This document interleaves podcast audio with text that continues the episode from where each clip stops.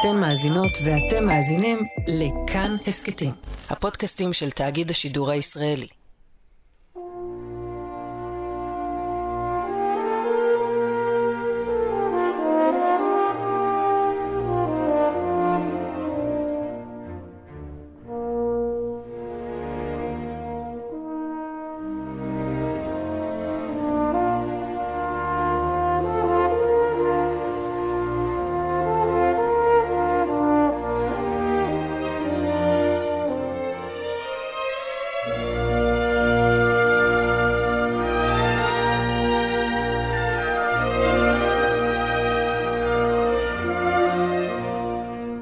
מאחורי הקלעים, שעה עם רותי קרן על צידו הנסתר של עולם התרבות והאומנות.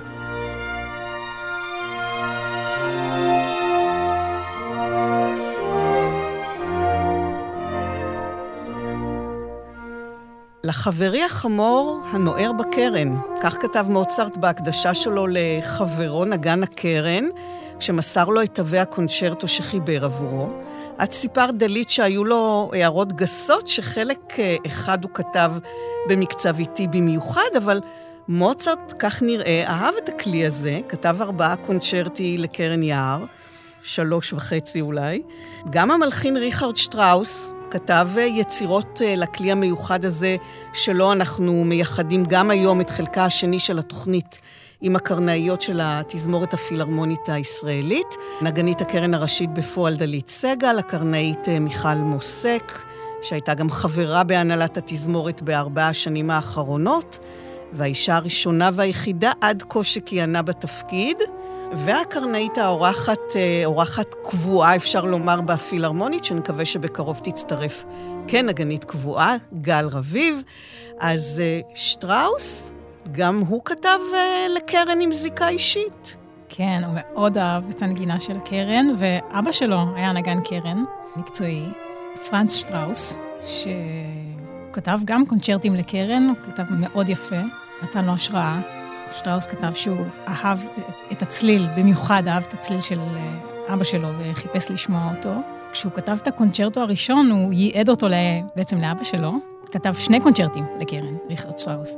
הראשון, אה, הוא רצה לכתוב אותו לאבא שלו, אבל הוא הסתכל על התווים ואמר, אה, זה בלתי נגין. בכלל הוא היה מאוד מאוד קשוח. האבא. כן, מאוד מאוד קשוח. ו... אמר שאי אפשר לנגן את זה. אי אפשר לנגן את זה, אז הוא ייעד את זה לאוסקר פרנס, שהיה ידוע באותה תקופה, וגם כתב אה, ספר מתודות ש... שכולנו למדנו ממנו. הקונצ'רטו השני הוא כתב אחרי איזה 50 שנה, ממש כן, בגיל. הייתה לו הרי הפסקה גדולה באמצע. כן, הקונצ'רטו השני הוא די בלתי נגין. אה, כן? כן. הרבה דברים ששטראוס כתב לקרן מאוד מאוד מאוד קשים, מלמעלה עד למטה, מאוד וירטואוזים, סופר וירטואוזים ויפהפיים. יפהפיים. הוא אהב את הקרן, יש את הסולואים המפורסמים באנהן לבן, ככה כולנו מתאמנים על זה ומנגנים את זה לאודיציות, ו... זה יפה, יפה, נורא יפה לשמוע. כן, והוא משתמש באמת בקרן אה, כמובן לא מעט, גם ביצירות אחרות שאינן כתובות ספציפית לקרן. כן, סימפוניית האלפים. טיל אולין שפיגל זה, זה סולו קרן מאוד מפורסם. אה, הוא פותח בסולו קרן. גם שטראוס, אני חושבת שמה שיפה בכתיבה שלו לקרן, שהיא באמת מתארת מנעד עצום של אה, דמויות, של רגשות, כי נגיד הקרן בטיל אוינשפיגל זה מוזיקה תוכניתית, היא מספרת סיפור. המוטיב של הקרן הוא המוטיב של אותה דמות מגוחכת, אה, שובב, שובבית של טיל אוינשפיגל. לעומת זאת, בחיי גיבור, שהוא מתאר שם את חייו שלו עצמו כגיבור, אז הקרן היא באמת דמות אה, מאוד מאוד הירואית. בסולו האחרון כל כך נוגה שאין מי שלא בוכה ששומע את זה. אז זהו, הקרן שהזכרנו אותה בחלק הקודם כמפחידה, רועמת, עזה, כולה תרועה, מביאה צד אחר רגשי בהרבה מאוד יצירות, מעין קול פנימי, עצוב משהו, לא אחת אה, לאוזן אה, לא מיומנת, ספק אם היא תישמע בכלל, אבל אם נטה אוזן בריכוז וננסה להקשיב גם לקולות הנוספים מעבר או מתחת לקו המלודי, ניווכח שלא פעם הקרן עושה את הדבר. אני מצטרפת למיתרים ונותנת את העומק. כלומר, שבלעדיה לא היה לזה את האפקט החזק שמתקבל. אז מצד אחד יש כאן אתגר חשוב, ואין לי ספק שמנצח קפדן ידרוש לקבל את אותו האפקט, אבל אם נתייחס גם לצורך של אומן, של נגן, כל נגן, לבלוט, להיות חשוב, להיות מרכזי, והנה כאן אה, אתן אה, לכאורה ברקע, מבחינת הקהל אולי. ממש לא. אנחנו מאוד בפרונט. אני מרגישה ש... שהקרן לפעמים נגנת לבד. זה, את לא, אין לך לאן לברוח. אני מבחינתי, כשאנחנו בקונצרט, אז הקהל הוא, הוא נורא חשוב, הוא באמת אה, הרבה פעמים מייצר את האווירה. זאת אומרת, אם יש קהל מסוים, אתה תנגן בצורה מסוימת, ואם יש קהל עם קשב אחר, אתה תנגן אחרת, אבל... באמת? כן, אני חושבת שלפעמים, הרבה, הרבה פעמים רגעים של נס שקורים במוזיקה, זה בגלל איזה חיבור מיוחד שנוצר בין הקהל שמאזין לבין התזמורת והמנצח שנמצאים על הבמה. ואז באמת קורים הדברים הכי יפים והכי מרגשים. למשל? לי זכור אה, קונצרט אה, שהייתי ילדה, שהלכתי לשמוע בבנייני האומה בירושלים עם ברנשטיין, עם הפילהרמונית של וינה, כשהם הגיעו לארץ, פעם ראשונה, והוא ניצח על אה, הסימפוניה הרביעית של ברמס. בפרק הרביעי יש שם איזה קורל כזה של טרומבונים, שקרן נכנסת, ו...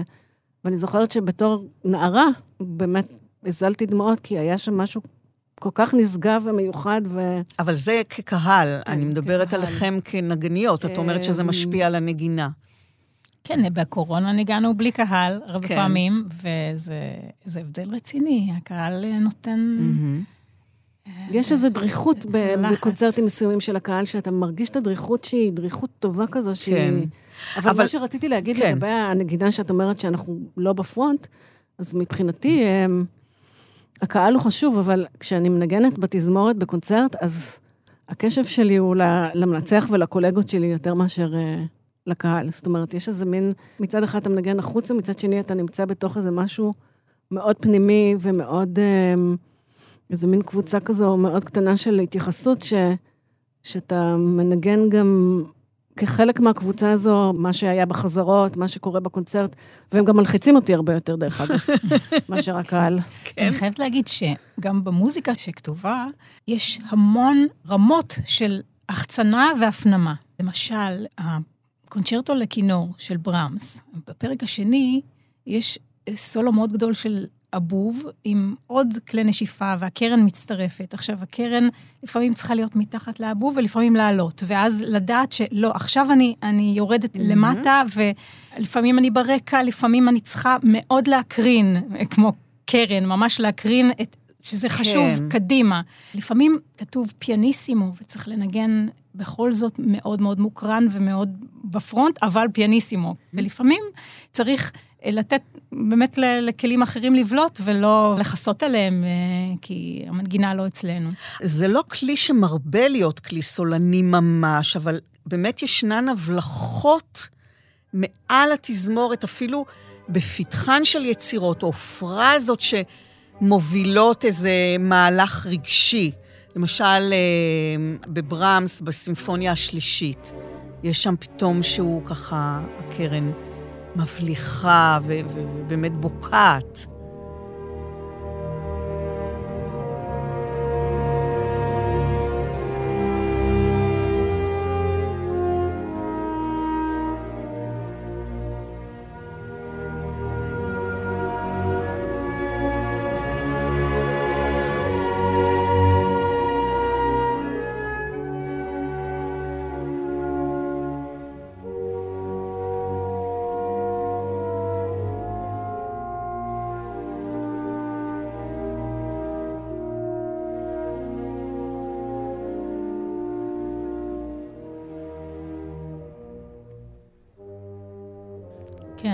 אבל זה, אנחנו מרגישים שזה הרבה, שאנחנו כן. הרבה בפונט, זה לא, לא מרגישים אה, מאחורי הקלעים. אבל, אבל סולו קצרצר כזה, אולי אפילו מלחיץ יותר מלשמש ממש כלי סולני במוצהר, כי זה הרגע לזרוח, לזהור, ואני בטוחה שגם המון אנרגיה ואימונים וכוונות מושקעות ברגע הזה.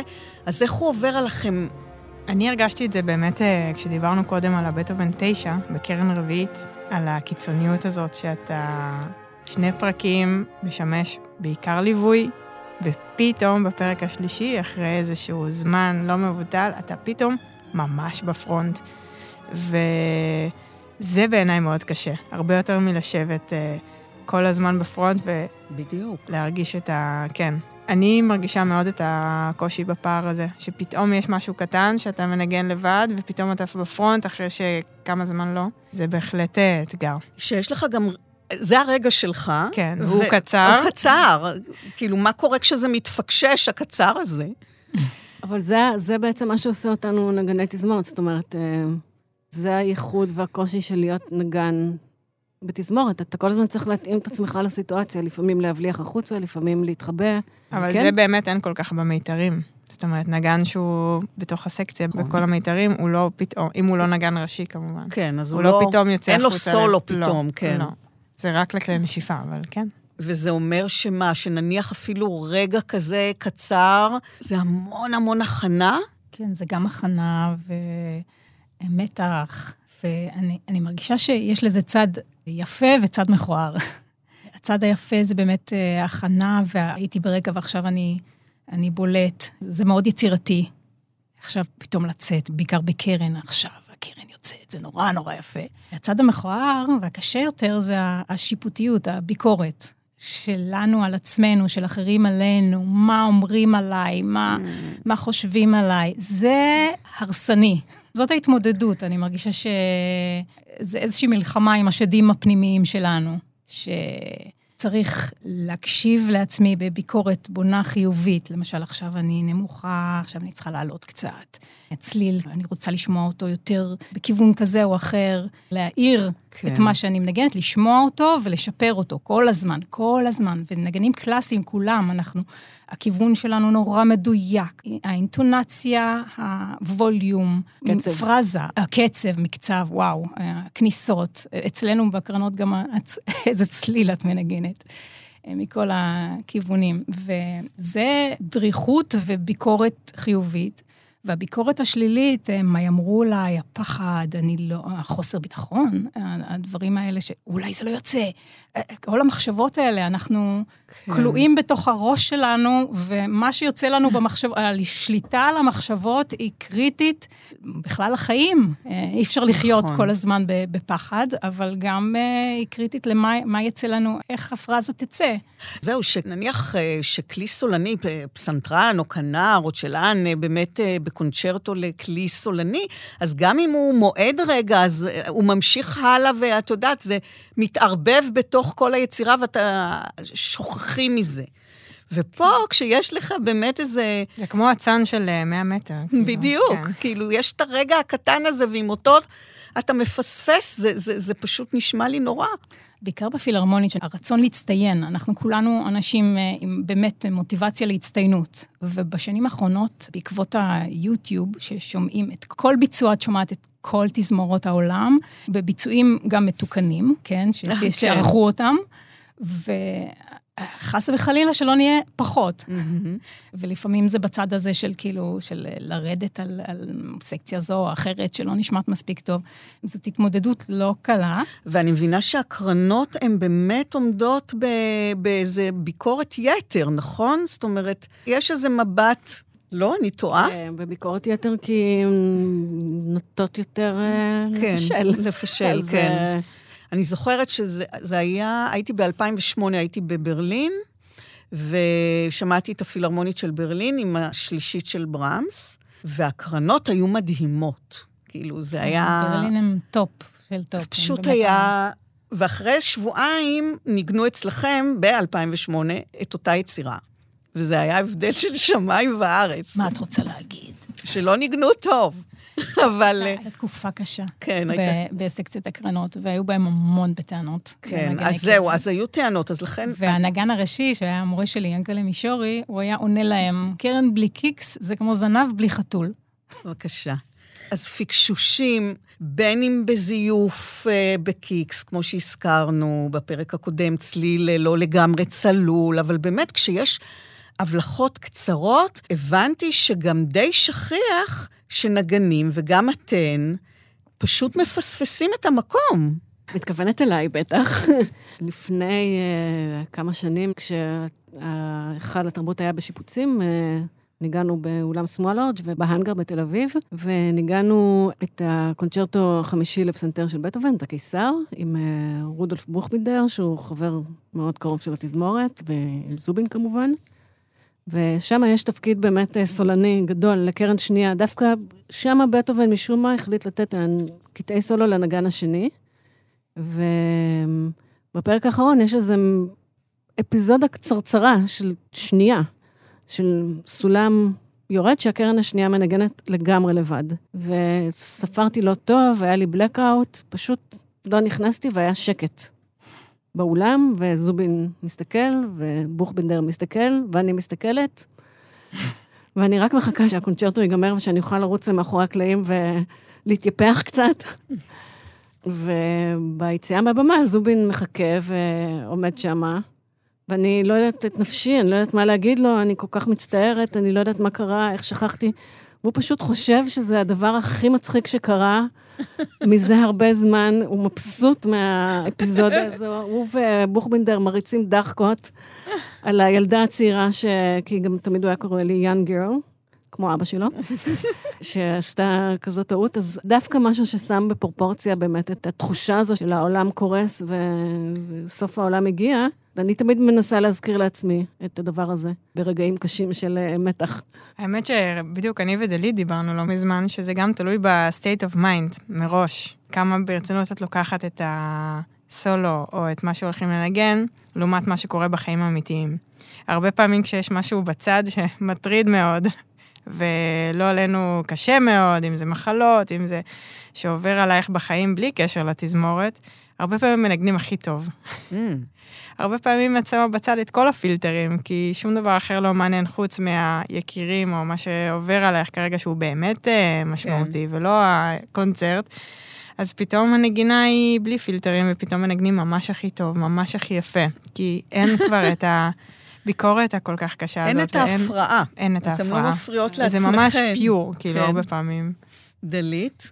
כן, פולחן האביב של סטרווינסקי זה התפקיד המיתולוגי שלי לנגן אה, שם קרן ראשונה, ובפעם הראשונה שניגנו את זה, לקחנו את זה לסיור לאירופה, ופשוט אה, ניסיתי להכין את זה כי זה הכנה, מאוד לא מובן מאליו לקרוא תווים ככה על הבמה בלי להכין, כי זה, זה מורכב, יצירה מורכבת. ואז, זה היה תקופה שלא היה יוטיוב, קניתי דיסק, והייתי קמצנית, קניתי דיסק זול של פולחן האביב עם תזמורת בלתי ידועה. עכשיו, אני יושבת עם הפרטיטורה, עם התווים, מנסה ללמוד את זה. זה התפרק בכמה מקומות, כי זו יצירה שפשוט אה, יכולה להתפרק. ובאתי לקונצרט, זה היה בפסטיבל אה, רבלו, כזה נוף אה, יפהפה של... דרום איטליה. דרום איטליה. והסולו הראשון של הקרן הראשונה, המשמעותי, זה כאילו אחרי סולו של קרן אנגלית, טה-טה-טי-טה-טי-טה, הוא עושה טה-טה-טי-טה, ואני צריכה להיכנס, ופתאום, פתאום אני כאילו לא זוכרת כמה, כמה פעמים טה-טה-טי-טה הוא עושה. ופשוט היה שקט מופתי. בסולו קרן לא היה כלום. הייתי שם. את זוכרת את זה? היה יפה, נהנית. זוכרת בעיקר את רבלו, שהיה מקום... אבל אני זוכרת בקונצרט הזה, דרך אגב, שזובין התבלבל, כי ניגענו שם שני קונצרטים, באחד ניגענו צ'יקובסקי חמישית, ובאחד ניגענו פולחן האביב. וזובין uh, עלה לנצח בערב הראשון על צ'יקובסקי חמישית, אבל משום מה הוא חשב שזה הפולחן, והוא התחיל לנצח על הפולחן במקום על צ'יקובסקי, שהיה מונח לכולם על העמוד. ולקח לו איזה כמה שניות טובות להתאפס ולהבין שרגע, אני לא ביצירה הנכונה. מזל שהוא זוכר את כל הפרטיטורות בעל פה, אז לא הייתה לו בעיה להחליף, אבל... אה, גם המנצח טועה. אפילו זובין מתה. לגמרי. קרה לכם שנכנסתן לפני הזמן, או במקום לא נכון? אני ניגנתי, כשניגנתי בירושלים, ניגענו סימפוניה של uh, החמישית של uh, סיבליוס, ובסוף הסימפוניה יש אקורדים כאלה שצריך לספור ונורא להתרכז, וכל התזמורת מנגנת אותם ביחד, וביניהם יש שקט. אז בשיא הביטחון, פורטיסימו מופלא, פשוט ניגנתי לבד במקום הלא נכון, זה עברו כבר uh, 25 שנים מאז, אבל המקום הזה מלווה אותי לעד. אני לא זוכרת דברים דרמטיים, אבל כי אצלי זה די יומיומי. אני כאילו לא אובחנתי כהפרעה ארגונית או משהו כזה, כי לא היו שום אבחנות כשהייתי ילדה, אבל uh, נורא נורא קשה לי לשבת. ספירה, טרנספוזיציה וזה. דיברנו על טרנספוזיציות, שכל פעם מחליפים את הסולם שלנו. אז יש סולם, אחר כך יש טרנספוזיציה, ואחר כך חוזרים, זאת אומרת, אני, אני שוכחת באיזה טרנספוזיציה אני. אני נכנסת, כאילו, פשוט צליל אחר. Mm. אז הרבה פעמים זה לא דרמטי, כי אה, אני נכנסת ויוצאת כזה, זה לא, לא עושה איזה סיפור שאפשר לספר, אבל uh, מיכל יושבת לידי, יש לה פוקוס מאוד מאוד גבוה, הרבה פעמים מכניסה אותי במקום, שאני לא יודעת איפה אנחנו, מיכל, איפה זה, איפה זה? אה, כן? כן, תגידי לי, והיא אומרת לי, חמש אחרי חמש, וכזה מראה לי עם הידיים, ואני סופרת, סופרת, להיכנס במקום. כן, זה מה שנקרא עזר כנגדו, אני חושבת שהנה, זה החשיבות של נגן שני, שהרבה פעמים אה, באמת יכול לתמוך בנגן הראשון אם הוא שנייה לא מרוכז, או ככה להחזיר אותו לתלם. אגב, יש רגע כזה בהירואיקה של בטהובן, שאתם בוודאי מכירות, כי הבנתי שזו מין בדיחה בעולם המוזיקה, שנדמה לרגע שהקרן נכנסת לפני הזמן, לפני התזמורת, ואז התזמורת כמו דורסת אותה, אבל בעצם בטהובן. כך כתב את זה. פם פי, פם פם פם פי, לם פי. אני חושבת שזה החצוצרות נכנס, מי נכנס לא נכון? אנחנו החצוצרות. אני לא זוכרת איזה מקום זה. זה נשמע בהתחלה כמו טעות. אה, נכון, טם, טים, טם. ואז התזמורת עולה.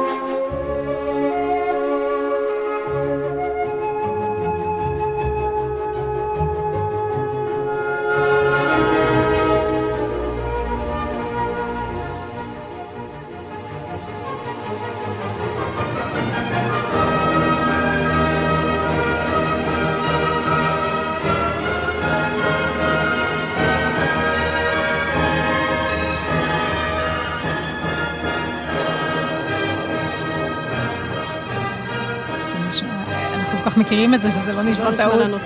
כן. אוקיי, אבל אני הבנתי שיש על זה, אה, כאילו... אבל נזכרתי במשהו, סיפור יפה, שמוצרט כתב את אה, סימפוניית הכפר, אה, שזה גם נקרא בדיחה מוזיקלית, שהוא כתב, הוא צחק על מלחינים בני זמנו. וכתב הרבה בדיחות, ב... זאת אומרת, הפרופורציות של, של איך שכתבו, והשבלוניות. ו... ואז מגיע השיא, זה הסולו סולו של שתי קרנות. אה, זה זיוף אחד גדול. הוא כתב את זה בזיוף. Mm. כתב תווים מזויפים. בכוונה. כן. וואו. אפשר להשמיע את כן, זה. כן, זה נשמע... זה ממש פרודיה. ממש אה, פרודיה, כן. שמראה שהם... אז עוד מהתקופה הזאת זה היה כזה. הייתה מודעות לעניין כן, הזה. כן, ועוד למוצרט. כן. טוב, הוא היה ליצן, נו. נכון.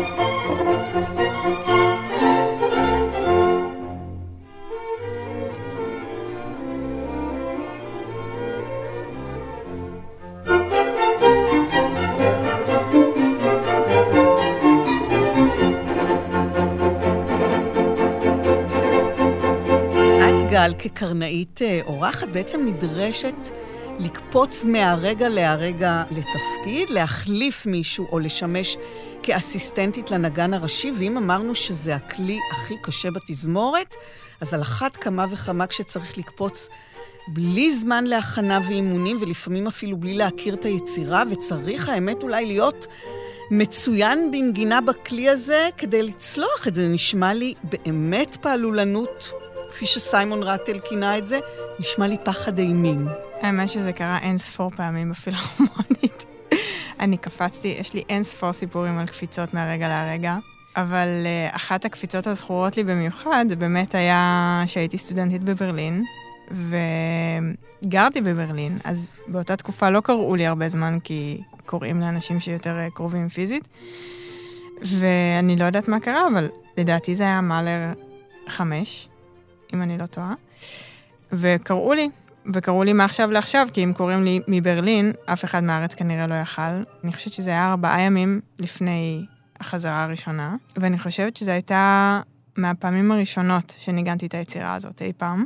ואני משם אה, הדפסתי את התווים ועבדתי ושמעתי הקלטות, אז כן היה יוטיוב, ושמעתי הקלטות בטיסה, וזה היה מאוד מאוד מלחיץ, גם עם זובין מתה, והאמת שבאותם אה, זמנים באמת היה לי קשה בתור אה, נערה צעירה, הווליום. אני בתור סטודנטית לא ניגנתי המון בתזמורות צימפוניות, עוד לא היה לי ג'וב. והיכולת הזאת לנגן בווליום מאוד חזק, היה משהו שגם אני תמיד נורא נורא חיפשתי, ועדיין. אז uh, באמת היה ככה איזה אתגר מאוד מאוד גדול uh, לקפוץ uh, ליצירה הזאת, ועוד מחו"ל, ומעכשיו לעכשיו, אני חושבת שהגעתי יום לפני מחו"ל, וזו הייתה אחת הפעמים היותר זכורות לי. גם לי סיפור עם א' חמישית שקפצתי לתפקיד, דווקא זה היה בסיור של התזמורת, עדיין גם הייתי פרילנס. הייתי בסיור, אבל ניגנתי את התפקיד השישי, שהוא תפקיד אה, פחות משמעותי. והנגן שהיה אמור לנגן את הקרן השנייה, שזה תפקיד מאוד קריטי בסימפוניה החמישית של מאלר, גם כי אתה יושב ליד הנגן הראשון שיש לו המון סולואים, וגם כי בסימפוניות של מאלר התפקידים של הקרנות הם מאוד דומיננטיים. הוא חלה, והייתי צריכה לקרוא את זה בפסטיבל טנגלווד, מהדף, מול קהל של... כמה יש בטנגלווד? 20 אלף, 30 אלף יושבים שם. כן, אנחנו כולנו קופצים לתפקידים. אז זהו, אז אחד הסיפורים הנוספים שהיו באמת עם דלית, זה שהיא... אה, זה היה עם אה, מלא שש. זה היה בצ'ילה. לא, היה בארץ, עם אה, גרגייב. כשאני נסעתי הביתה, ואת שכחת לבוא. כן, בצ'ילה. כן. אה, וסיפור אחר איתי? כן. היה מאלר שש עם גרגייב. הייתי אמורה לנגן אסיסטנטית לג'יימס, אסיסטנטית לנגן ראשון. ו... גרגייב, משהו קרה לטיסה שלו, הוא איחר, והיו אמורות להיות כמה חזרות, והוא ביטל לחזרה הראשונה, הוא ביטל לחזרה השנייה. לדעתי הוא אפילו, או שהוא הגיע לגנרלית או ישר לקונצרט. ישר לקונצרט. ישר לקונצרט. במטוס והיה פרטי. קונצרט אחד, היה קונצרט אחד, אז בקונצרט הראשון ניגנתי אסיסטנט לג'יימס, וזה היה הפעם ראשונה שניגנתי את היצירה הזאת. בקונצרט השני, הדלתות נסגרות, וקרן חמישית דלית לא מגיעה. איפה הייתי? לא יודעת. עד היום אני לא יודעת. דלית? הכיסא את של לא יודעת דלית- לקונצרט. הכיסא של דלית ריק, קרן חמישית, שזה תפקיד מאוד אה, גדול כמו קרן ראשונה, רק בלי הסולואים. וכולם מסתכלים עליי, והחצוצרן יגאל מלצר מסתכל עליי, וכולם מסתכלים, אומרים לי, יאללה, כאילו, הדלתות נסגרות, ואומרים, יאללה, תעברי לכיסא חמישי. ומי ינגן את הרביעי? אסיסטנט, אני ניגנתי אסיסטנט. אה, אסיסטנט אוקיי. זה תפקיד שבאופן אה, כללי אפשר לוותר עליו ולא יהיה, לנגן הראשון יהיה מאוד קשה, אבל לא יהיה חסר קול. מהמם, מהמם. כי זה בעצם הכפלה של הראשון. ואני עוברת לכיסא חמישי, ואני לא יודעת אה, איך זה הולך לעבוד, כי זה באמת היה לחץ אטומי. אני זוכרת ששני הקרננים לידי מסתכלים עליי ואומרים, אל תדאגי, אנחנו נעזור לך. לדעתי זה היה שלמה וסלי. וממש אה, כל הסימפוניה הם דאגו להגיד לי, עכשיו נכנסים, עכשיו זה, כאילו מאוד מאוד דאגו שאני אכנס במקום נכון, ואני בחיים לא אשכח את זה. זה היה לחץ מטורף. כל הסימפוניה הייתי בסטרס. אבל באמת העניין הזה של לקפוץ, לקפוץ. כן, בואי, בואי קצת אולי אה, באמת תרחיבי על זה, כי, כי את יודעת, אנחנו מדברים, כלי קשה, צריך להכין, צריך זה. איך, איך עושים את הקפיצות האלה? ובאמת ה- העניין של האסיסטנט, שמה, הוא נועד למעשה להיות איזה גיבוי, אם קורה משהו ל... לקרן? לא. אז התפקיד אסיסטנט הוא בעיקר לתפקידי קרן ראשונה שהם מאוד מאוד מאוד עמוסים וקשים, שיש המון לנגן גם ביחד בתוך הסקציה וגם סולואים, ומבחינה פיזית מאוד מעייפים.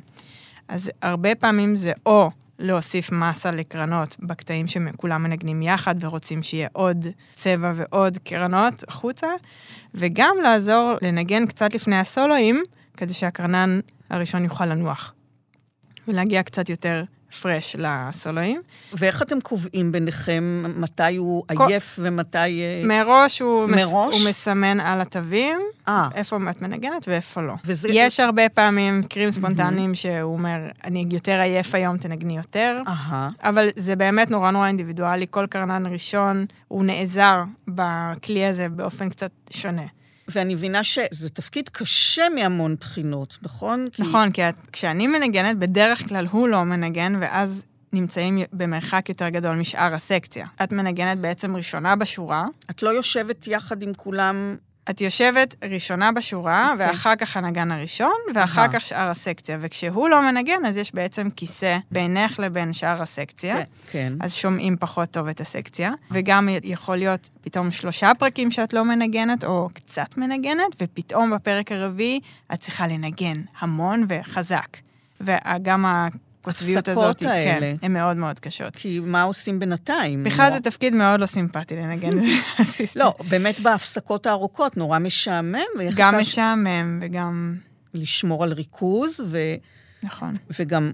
אוקיי, ועכשיו להתחיל לנגן ממצב של שקט בלי איזה חימום או משהו, נכון, זה מאוד מאתגר. מצד שני, את לומדת המון מלהקשיב.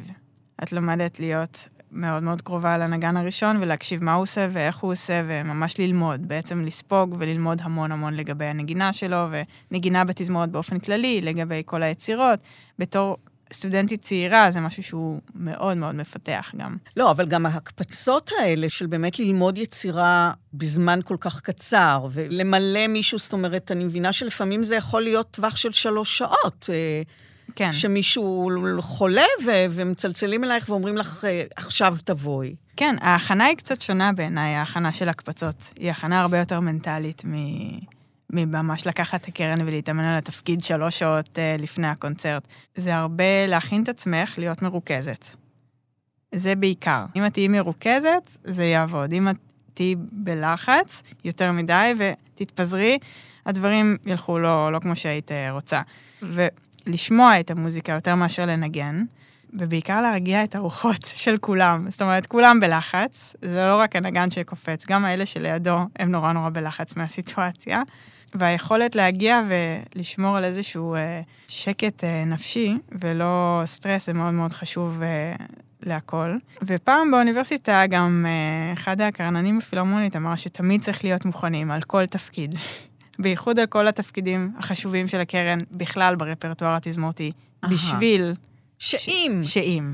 זה קורה עכשיו כל הזמן. זה קורה באופן כללי בעולם המוזיקה, זה כן. קורה. את קופצת לפה, קופצת כן. לשם, יצירות שאת לא מכירה. עכשיו, היצירות שהן החשובות ברפרטואר, כדאי שתדעי אותן מראש מהמם. לשם ההקפצות. הסיכויים שזה יהיה יצירה שאת לא מכירה, אז כן. יותר קשה באמת להיות מוכן מראש. אבל זה לא רק להיות נגנית טובה מאוד שיכולה באמת לקפוץ ככה לתפקידים, אלא סיפרת לי שגם באמת האופן שאת מנהלת את הלחץ מול האתגר הזה, מול הנגנים שלצידך, שיש לך איזה מין פנים כאלה של רגועה, זה מה שאומרים.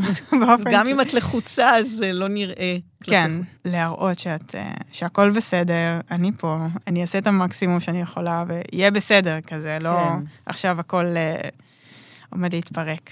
ישנן יצירות שהן אה, מועדות לפורענות, שזה קשה במיוחד? אני חושבת שכל סימפוניה של מאלר, או יצירה של ריכרד שטראוס, או סטרווינסקי. סטרווין... אני חושבת שהרפרטואר הרומנטי, מבחינתכן, כאילו. הרומנטי, הפוסט-רומנטי והמודרני, אין יצירה כמעט שהיא לא, לא מועדת לפורענות. מבחינת כן. הק- הקרנות. כן.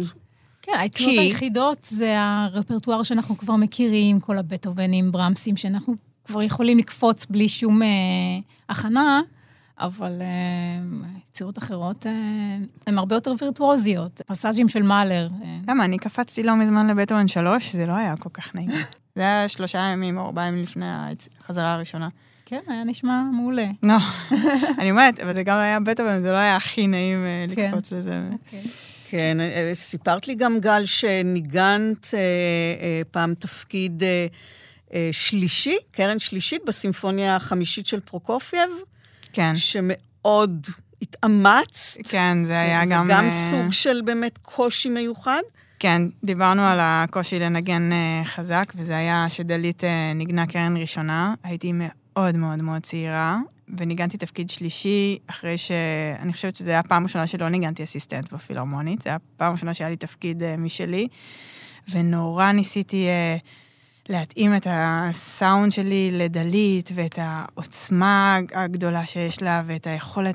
באמת, זה היה מדהים, ואני התאמצתי הרבה יותר מדי. עוד לא הייתי מוכנה לנגן בעוצמות האלה, ואני ממש עשיתי לעצמי uh, נזק בשרירים של הלסת לכמה חודשים, וזה היה מאוד מאוד מורכב.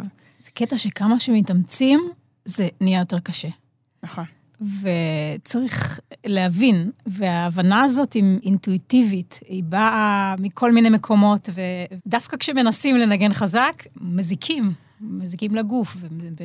אז פתאום אז... נזכרתי שגם קפצתי ממש לא מזמן עוד פעם לפרוקופייב 5. ממש לא מזמן הגעתי עוד פעם קרן שלישית פרוקופייב 5. והפעם? והפעם זה היה הרבה יותר בקלות. זה היה ממש כיף, את ישבת לידי. זה היה, כן, נכון. אז מה באמת קורה כשיש מגבלות או פציעות שנגרמות עקב השימוש בכלי, או אימונים, מאמץ, שפתיים, לסת, המון... אה? יש נגנים שהקריירה שלהם אה, נגמרה, באמת, בגלל שהם, נוצר להם נזק אה, בלתי הפיך, אבל רוב הנגנים פשוט צריכים באמת לנוח, או...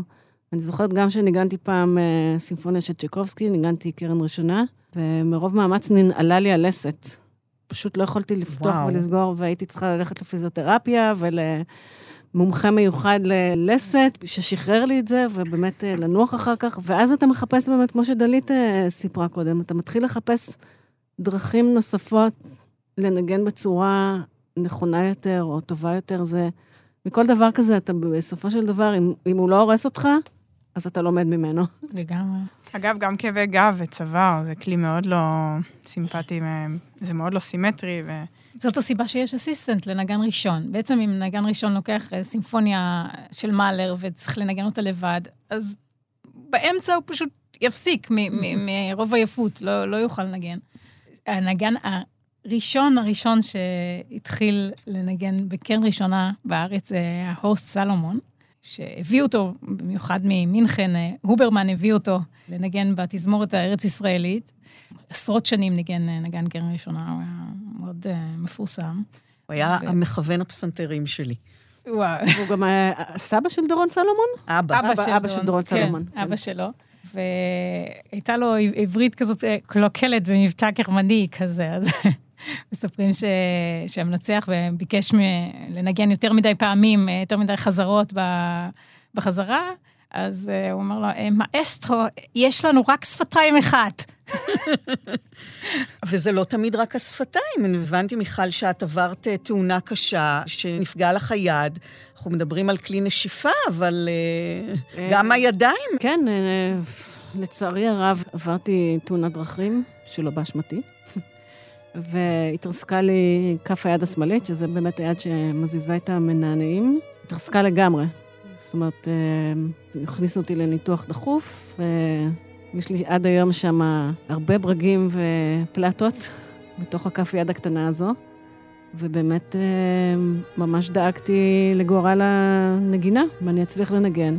אבל אה, בזכות המנתח מאוד מאוד אה, טוב שהיה לי, שהיה חובב מוזיקה קלאסית רציני, והיה לו חשוב שאני אחזור לנגן. והרבה הרבה פיזיותרפיה ושעות של כאבים. חזרתי לנגן, ושישה חודשים אחרי שהייתה התאונה והניתוח וכל הסיפור הזה, זכיתי באודיציה לפילהרמונית. זאת אומרת, היה לי אפילו איזשהו אינסנטיב כזה, איזה משהו שעודד אותי באמת להתגבר על, ה, על הפציעה הקשה הזו, ו...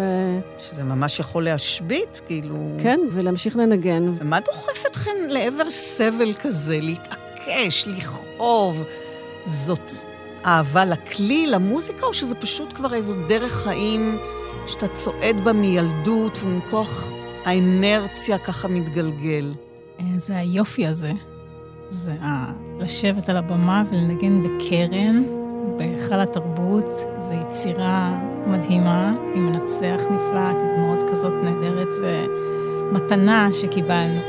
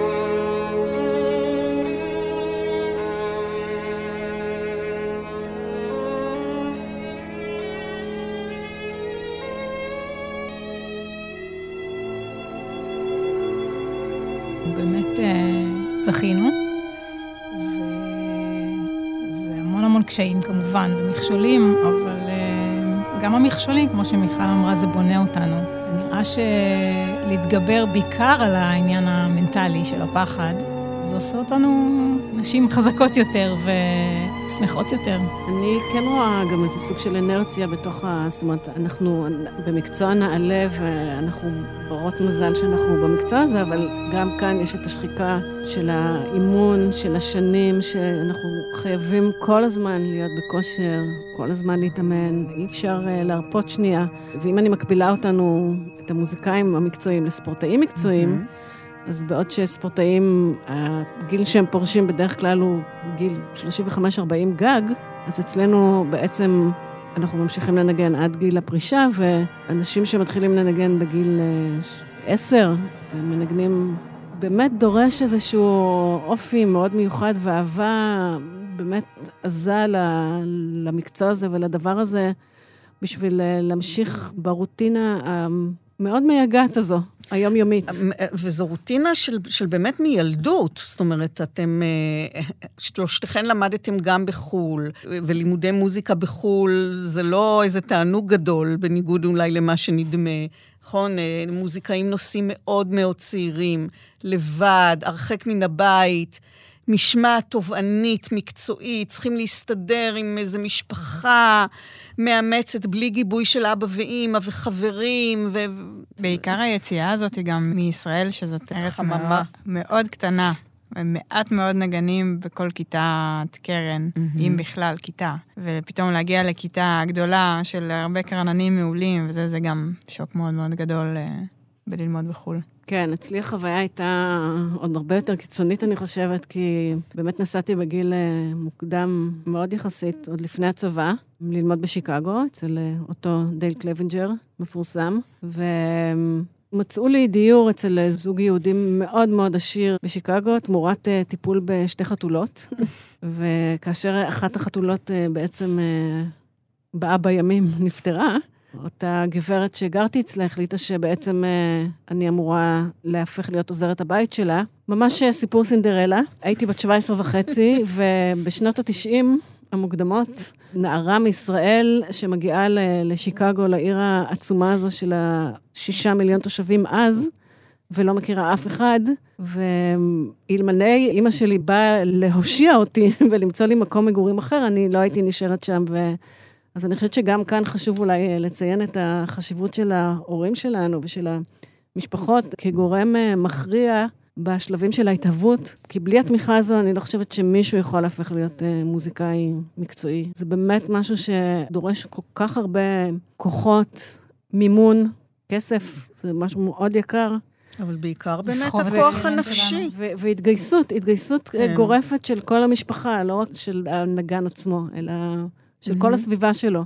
וצד אחר של הנסיעות לחו"ל, הפעם כשאתן כבר חברות התזמורת, מוזיקאיות מבצעות בוגרות, אימהות בעצמכן, ואם דיברנו על התדמית השגויה של הקרן אה, ככלי גברי, ועל העובדה שאתן נשים שמנגנות בו, ושההגמוניה הגברית הולכת ומתפוגגת לגבי הכלי הזה, אבל עדיין את, אה, דלית, סיפרת על הצירים המוקדמים בהיריון הראשון שלך, וכמובן אחר כך כאימהות לילדים קטנים, שמנגנות בתזמורות שנוסעות לסיורים ארוכים בחו"ל, ולפעמים אה, עלול להיות לזה מחיר. כן, זה היה נשמע לי נורמלי לחלוטין, שאימא עם קריירה נוסעת ומשאירה את הילד, ואז נולד לי הילד. אמרתי, מה פתאום? אי אפשר את היצור הזה, אני לא יכולה לעזוב אותו ולנסוע. זה היה לי ברור, כל, ה... כל הסדר עדיפויות, אה, אמרתי שמישהו יחליף אותי, אני לא... וזה מאוד לא היה פשוט. כי בשנים האלה בתזמורת, באמת הנשים היו צריכות אה, להוכיח, להראות שהן שוות אה, לגברים, זאת אומרת שהן נושאות, שהן נושאות בנטל, ואין כזה דבר, אימא נשארת עם התינוק. עד גיל שנה כן היה חוק שאפשר את זה, אבל מה, מה עם ילד בן שנה? איך לעזוב אותו לחודש ולנסוע? וגם הבעל שלי היה עם אה, קריירה לא פחות גדולה, אם לא הרבה יותר, בתור רופא. ובהתחלה ניסיתי לקחת אותו, את התינוק, איתי, לחודש. פעם עם גדי בעלי, ופעם עם אמא שלי, זה גם היה, זה היה כל כך, כל כך קשה, ש... היה ממש אה, סוג של גיהנום.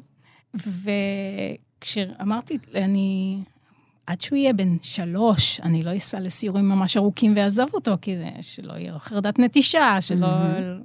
זה היה מאוד מאוד קשה, זה היה מאבק כל פעם עם התזמורת, ואני זוכרת שמאוד מאוד אכזבתי את זובין מטה, שהוא טיפח אותי וחשב, או, והוא אמר לי, איך זה יכול להיות? כל הצעירים רוצים רק לנסוע ולנגן. זה ממש, ממש אכזב אותו, והוא הראה את זה רגשית, ובפני כל התזמורת. שכאילו אני יושבת ואומרת, את שוב לא נוסעת לסיור? כאילו, וכולם מסתכלים עליי ככה, זה היה ממש... אוי. זה היה לחץ חברתי כבד.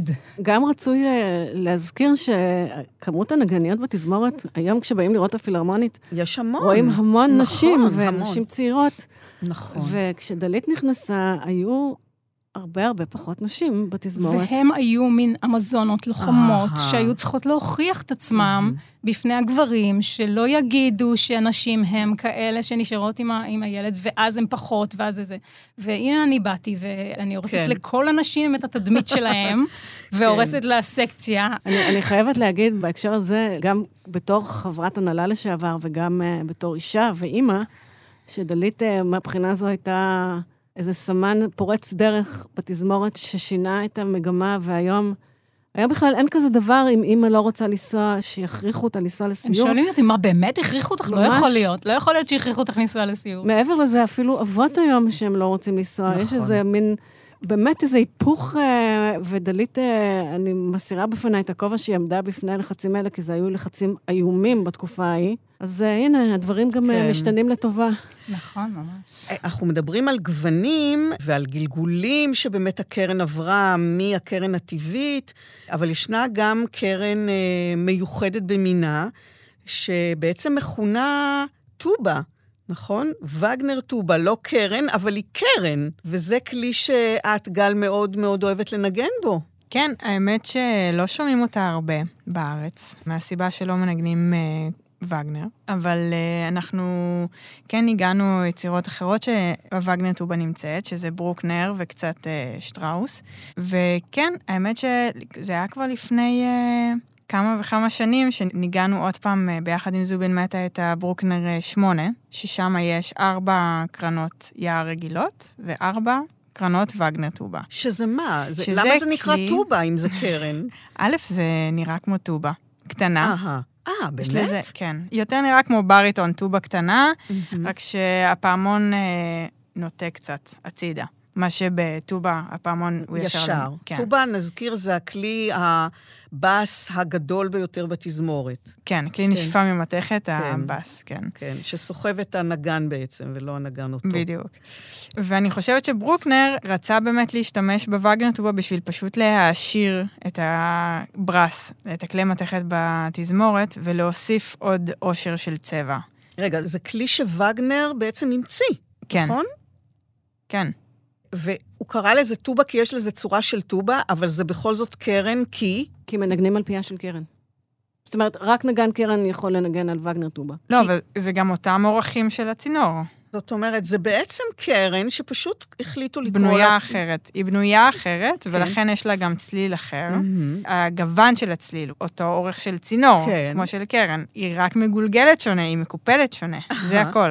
וזה נותן צבע אחר. זה נותן צבע אחר, כן. זה מאוד תלוי מה גודל הפעמון ביחס לשאר הקיפולים של הכלי, ולכן יש לה צליל קצת יותר עמוק. אוקיי. זה כלי גם נורא בעייתי מבחינת האינטונציה שלו. כל פעם שאנחנו מנגנים אה, וגנר טובות, המנגינה היא באה כמין קוורטט כזה של קרנות, של וגנר טובות, ואנחנו צריכים לשבת שעות בשביל לכוון ובשביל שזה יהיה נקי, וכן, גם על זה יש בתזמורת הפילהרמונית הרבה סיפורים. כן, הכלים עצמם בעבר היו בנויים לא טוב. היה מאוד קשה לנגן, היה מאוד קשה לעשות אינטונציה כמו שצריך, לכוון אותה כמו שצריך. הן היו מאוד ישנות, ורק לא מזמן בעצם קנו סט חדש של וגנר טובות. אז לפני שהסט החדש, הנגנים פשוט התקשו לנגן יפה. זה היה מאוד מאוד מאוד קשה, אני מאוד מבינה את זה. ובאמת, כל פעם שהגיע קטע שהיה צריך לנגן עם וגנר טובות, זה היה נשמע לא טוב. וזובין מטה היה מאוד מאוד מפחד. כל פעם שהיה קטע, הוא פשוט היה בסטרס מאוד גדול איך זה הולך לצאת, כי זה נו, אז פשוט מה- למה לא קנו כלים? לא היה, זאת אומרת, זה לקח הרבה זמן עד ש... זובין באמת השיג בסוף את התרומה לכלים האלה. זה כלים, גם בגלל שהם אה, מיוחדים ונדירים. יחסית, אז הם יקרים יותר, כי כן. בונים אותם אה, באופן מיוחד. אני חושבת שהכלים הגיעו חודש לפני שניגענו ברוקנר 8 עם זובין מתה. אחרי לדעתי הרבה זמן שלא ניגנו כבר אה, עם הווגנר טובות. וכולם היו נורא במתח, מה הולך להיות? ואני באמת הייתי יחסית מאוד צעירה בפילהרמונית, ואני קיבלתי לנגן את הקרן השמינית, את הקרן האחרונה והכי נמוכה של הווגנר טובות, וכולם בתזמורת אמרו לי שספציפית גם התפקיד הזה היה מאוד קשה, שזובין מאוד לחוץ, ושאני חייבת לנגן מצוין, כי אחרת הרגיעו זה... אותך. לא, כולם הלחיצו אותי מאוד מאוד לפני החזרה הראשונה באמת, ובסוף זה היה ממש... החזרה הראשונה, זובין היה מרוצה. אני זוכרת את זה שהוא היה מבקש, מרוב שזה היה כל כך קשה, מהנגן טובה להכפיל את התפקיד ולנגן ביחד עם הקרן השמינית את התפקיד הקשה הספציפי במקום מאוד ספציפי ביצירה. שהטובה בעצם תכסה, אם יהיה משהו פחות אה, טוב, היא תכסה על הווגנר טובה. והנגן טובה אמר, אה, לא, לא, בוא ניתן לה לנסות לבד. ובסוף אה, ניגנתי את זה לבד, והוא היה מאוד מרוצה, והוא אמר, בסדר גמור, אני לא צריך שהטובה תכפיל. ואז נרגעתי, אבל באמת זה היה מאוד אה, מלחיץ לפני החזרה הראשונה. הוא היה בלחץ, אני הייתי בלחץ, כולם היו בלחץ, זה היה באמת תפקיד מאוד מאוד אה, נמוך ומאוד מאוד קשה, וכלי חדש, גם בשבילי זה היה. כן. פעם ראשונה. לא ממש פעם ראשונה, ניסיתי קצת בגרמניה, אבל לא ממש ביצירה ככה. ועבדתי על זה כל החודש, לקחתי את הכלי הביתה, וזה ולמה את כל כך אוהבת אותו? פשוט, אה, בעיניי זה צליל שהוא הוא פשוט שמימי. הוא יש לו גוון יותר עמוק, יותר כהה, מאז שדיברנו על צליל כהה. כן. אז לווגנר טובה יש עוד יותר צליל כהה, יותר דומה של, לטובה, יותר אוברטונים. התפקידים בתזמורת הם מאוד מיוחדים, מאוד שמימיים. אני לא יודעת, ספציפית, זה אחד הפעמים הכי, שהכי בכיתי פשוט כן? ממוזיקה, כשניגנתי את הברוקנר 8 בסולו של ארבע קרנות. זה היה באמת אה, אחד הקטעים המדהימים. סיפרתם קודם על אה, צלילים מאפיינים של תזמורות שונות. יש לכל אחת מכן צליל ספציפי משלה? לכל אחד יש צליל אה, ספציפי משלו. זה כמו שלכל אחד יש קול... קול אה, משלו. כן, מאוד אותו, אותו דבר. כשאנחנו אומרים צליל של מיכל, אנחנו יודעים מה זה. כשאנחנו אומרים צליל של גל, אנחנו יודעים מה זה. אי אפשר זה? להגדיר. זה הצליל שלה. זה כמו טביעת אצבע, זה כן. באמת משהו שהוא... אין נגן בעולם שישמע 100% מהמם. כמו נגן אחר, אין כזה דבר. כלומר, אם אתן שומעות אחת את השנייה, אתן יכולות לזהות שזה זאת או זאת... לגמרי. כן. כן? כן.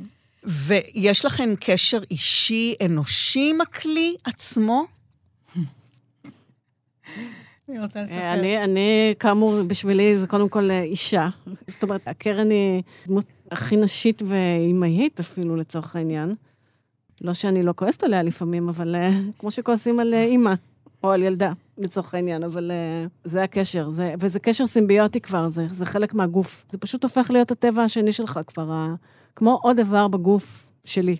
את הכלי שלי, אה, סבתא של בעלי אה, תרמה את הכסף, ויש שם משהו מאוד מאוד אה, סנטימנטלי בהקשר הזה. היא נפטרה ממש ממש לא מזמן, ובהקשר הזה, כן, זה מאוד...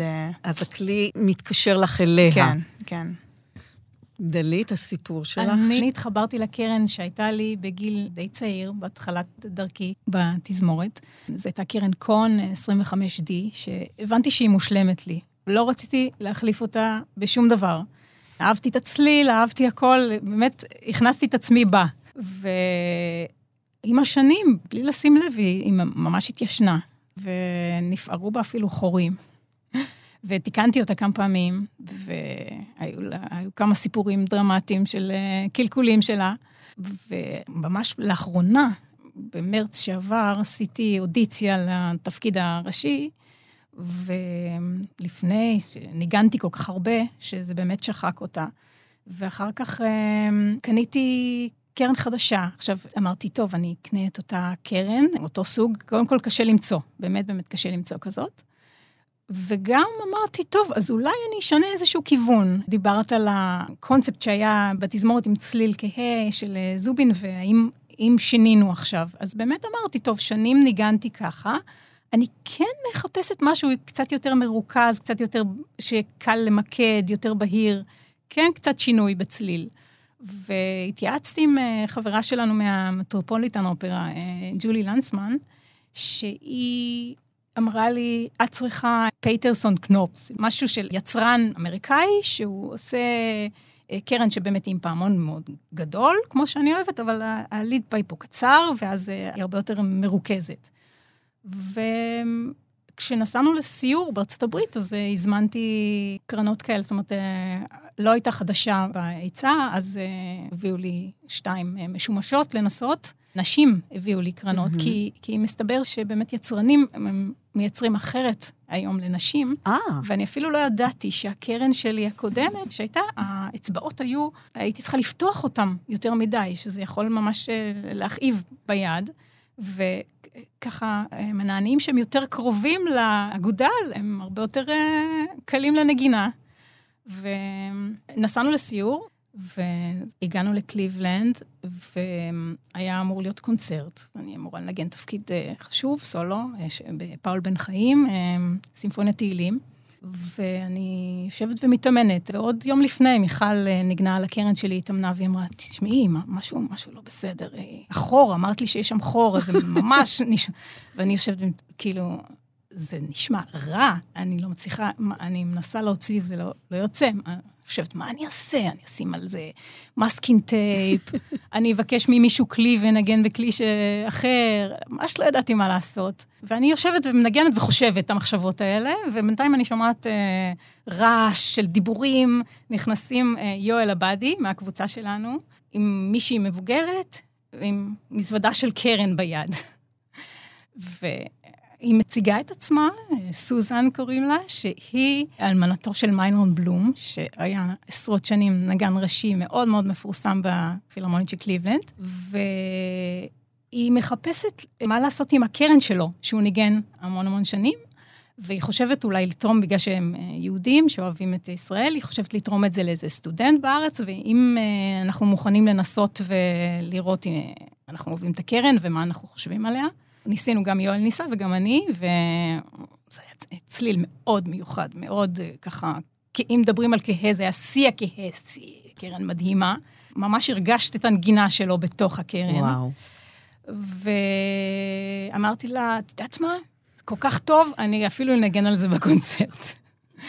והיא נורא נורא התרגשה וחיבקה אותי ובכתה, והיה ככה סיפור מרגש.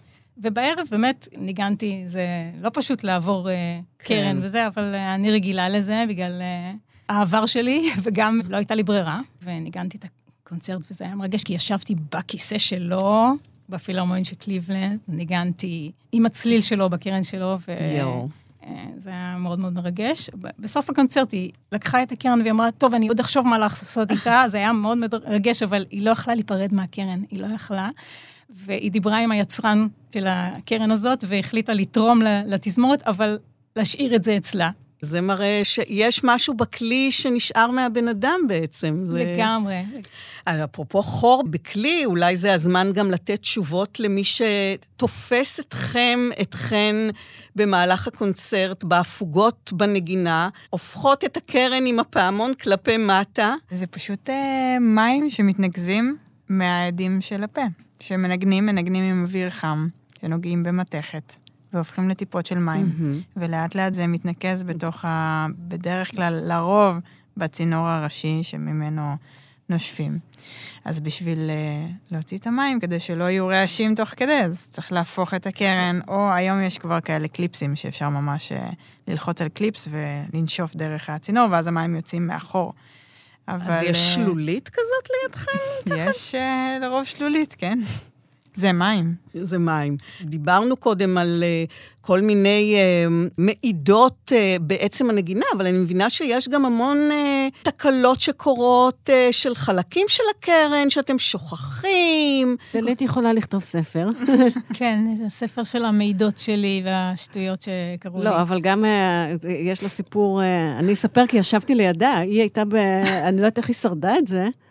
אבל ניגענו את הסימפוניה מהעולם החדש של דבוז'ק, הסימפוניה התשיעית, ובפרק האחרון יש אה, סולו מאוד גדול לקרן, וחשוף ומלחיץ, ו... אפילו המציאו לו מילים. כן. טה טה טה טה, קיקס טה טה טה. בדיוק. וכל מי שיחפש ביוטיוב את הפילהרמונית של ניו יורק אה, עם לורין מאזל בסיור ביפן, יראה שם את הנגן הראשון מפשל את הסולו הזה בצורה קולוסלית. בכל אופן, אז אה, אנחנו מגיעים למקום הזה, ודקותיים לפני זה, הקרן של דלית פתאום עושה פאק! וה valve שלה מחבר את הקרן בפה לקרן בסי במול, פשוט ניתק מהמקום. ניתק מהמקום, כי עוד פעם, זו אותה קרן אה, ישנה ובלויה. ודלית צריכה עכשיו לנגן את הסולו הענק הזה, ואנחנו יושבות שמה, ואני מסתכלת עליה, והיא מסתכלת עליי. ופשוט בצורה הירואית היא ניגנה על קרן שבורה את ה... סיימה לנגן את הסימפוניה. זה היה מין קרן טבעית, קצת מזויפת. אבל- אה, מבחינתי, אם אני מגיעה לקונצרט, ומגיעה עם הקרן, ומגיעה עם הפייה, ויש תווים, וסורדינה. והקרן- וסורדינה, זה נס, קודם כל. אחר כך אה, לנגן את התפקיד המפחיד של הקרן. אז את האימה והפחדים עברנו, את הקושי הטכני הפיזי צלחנו. מה לגבי התרגשות? גם זה עשוי להשפיע? זה מטורף, ההתרגשות. איזה אדרנלין, איזה דופק, איזה לחץ דם. זה להיות uh, ספורטאי אקסטרים. זה לתת במאני טיים, כמו ספורטאי שמתכונן לאולימפיאדה, והוא חייב להצליח עכשיו, אז אצלנו זה כל ערב בעצם ככה. מתי מאוד התרגשתם במהלך אה, קונצרט? אז ה... אני באמת אה, התחלתי לנגן בתזמורת בזכות אה, הנגן הראשון ג'יימס, שביקש ממני לנגן אסיסטנטית בשבילו, ואני גם ניגנתי בקונצרט האחרון שלו בתחילת העונה הזאת, שהוא הודיע שהוא פורש. זהו, ואני בעצם ידעתי שהוא הולך לפרוש, וידעתי שזה הקונצרט האחרון, ואני יושבת שם, והיה לי מאוד מאוד קשה, כי אני פשוט התרגשתי נורא. אני ממש, עלו לי הדמעות, ובסוף ש...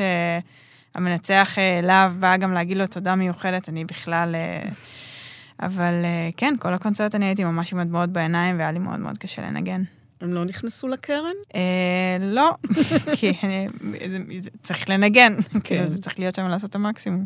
אני במשך השנים גם שימשתי המון פעמים כפקק שמחליף, אה, בעיקר החלפתי את ג'יימס, הנגן הראשון. וכשהיה פסטיבל שניגענו צ'ייקובסקי עם קורט מזור, וג'יימס חלה ממש בקונצרט, לפני הקונצרט של אה, צ'ייקובסקי חמישית, שיש שם סולו קרן אה, ענק,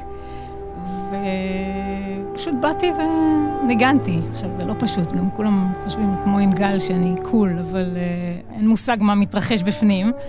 ובסוף הקונצרט, מזור הענק הזה, המפחיד, ניגש למאחורה, לקרנות, מסמן לי לבוא, לוקח אותי לקדמת הבמה, להשתחוות מול הקהל.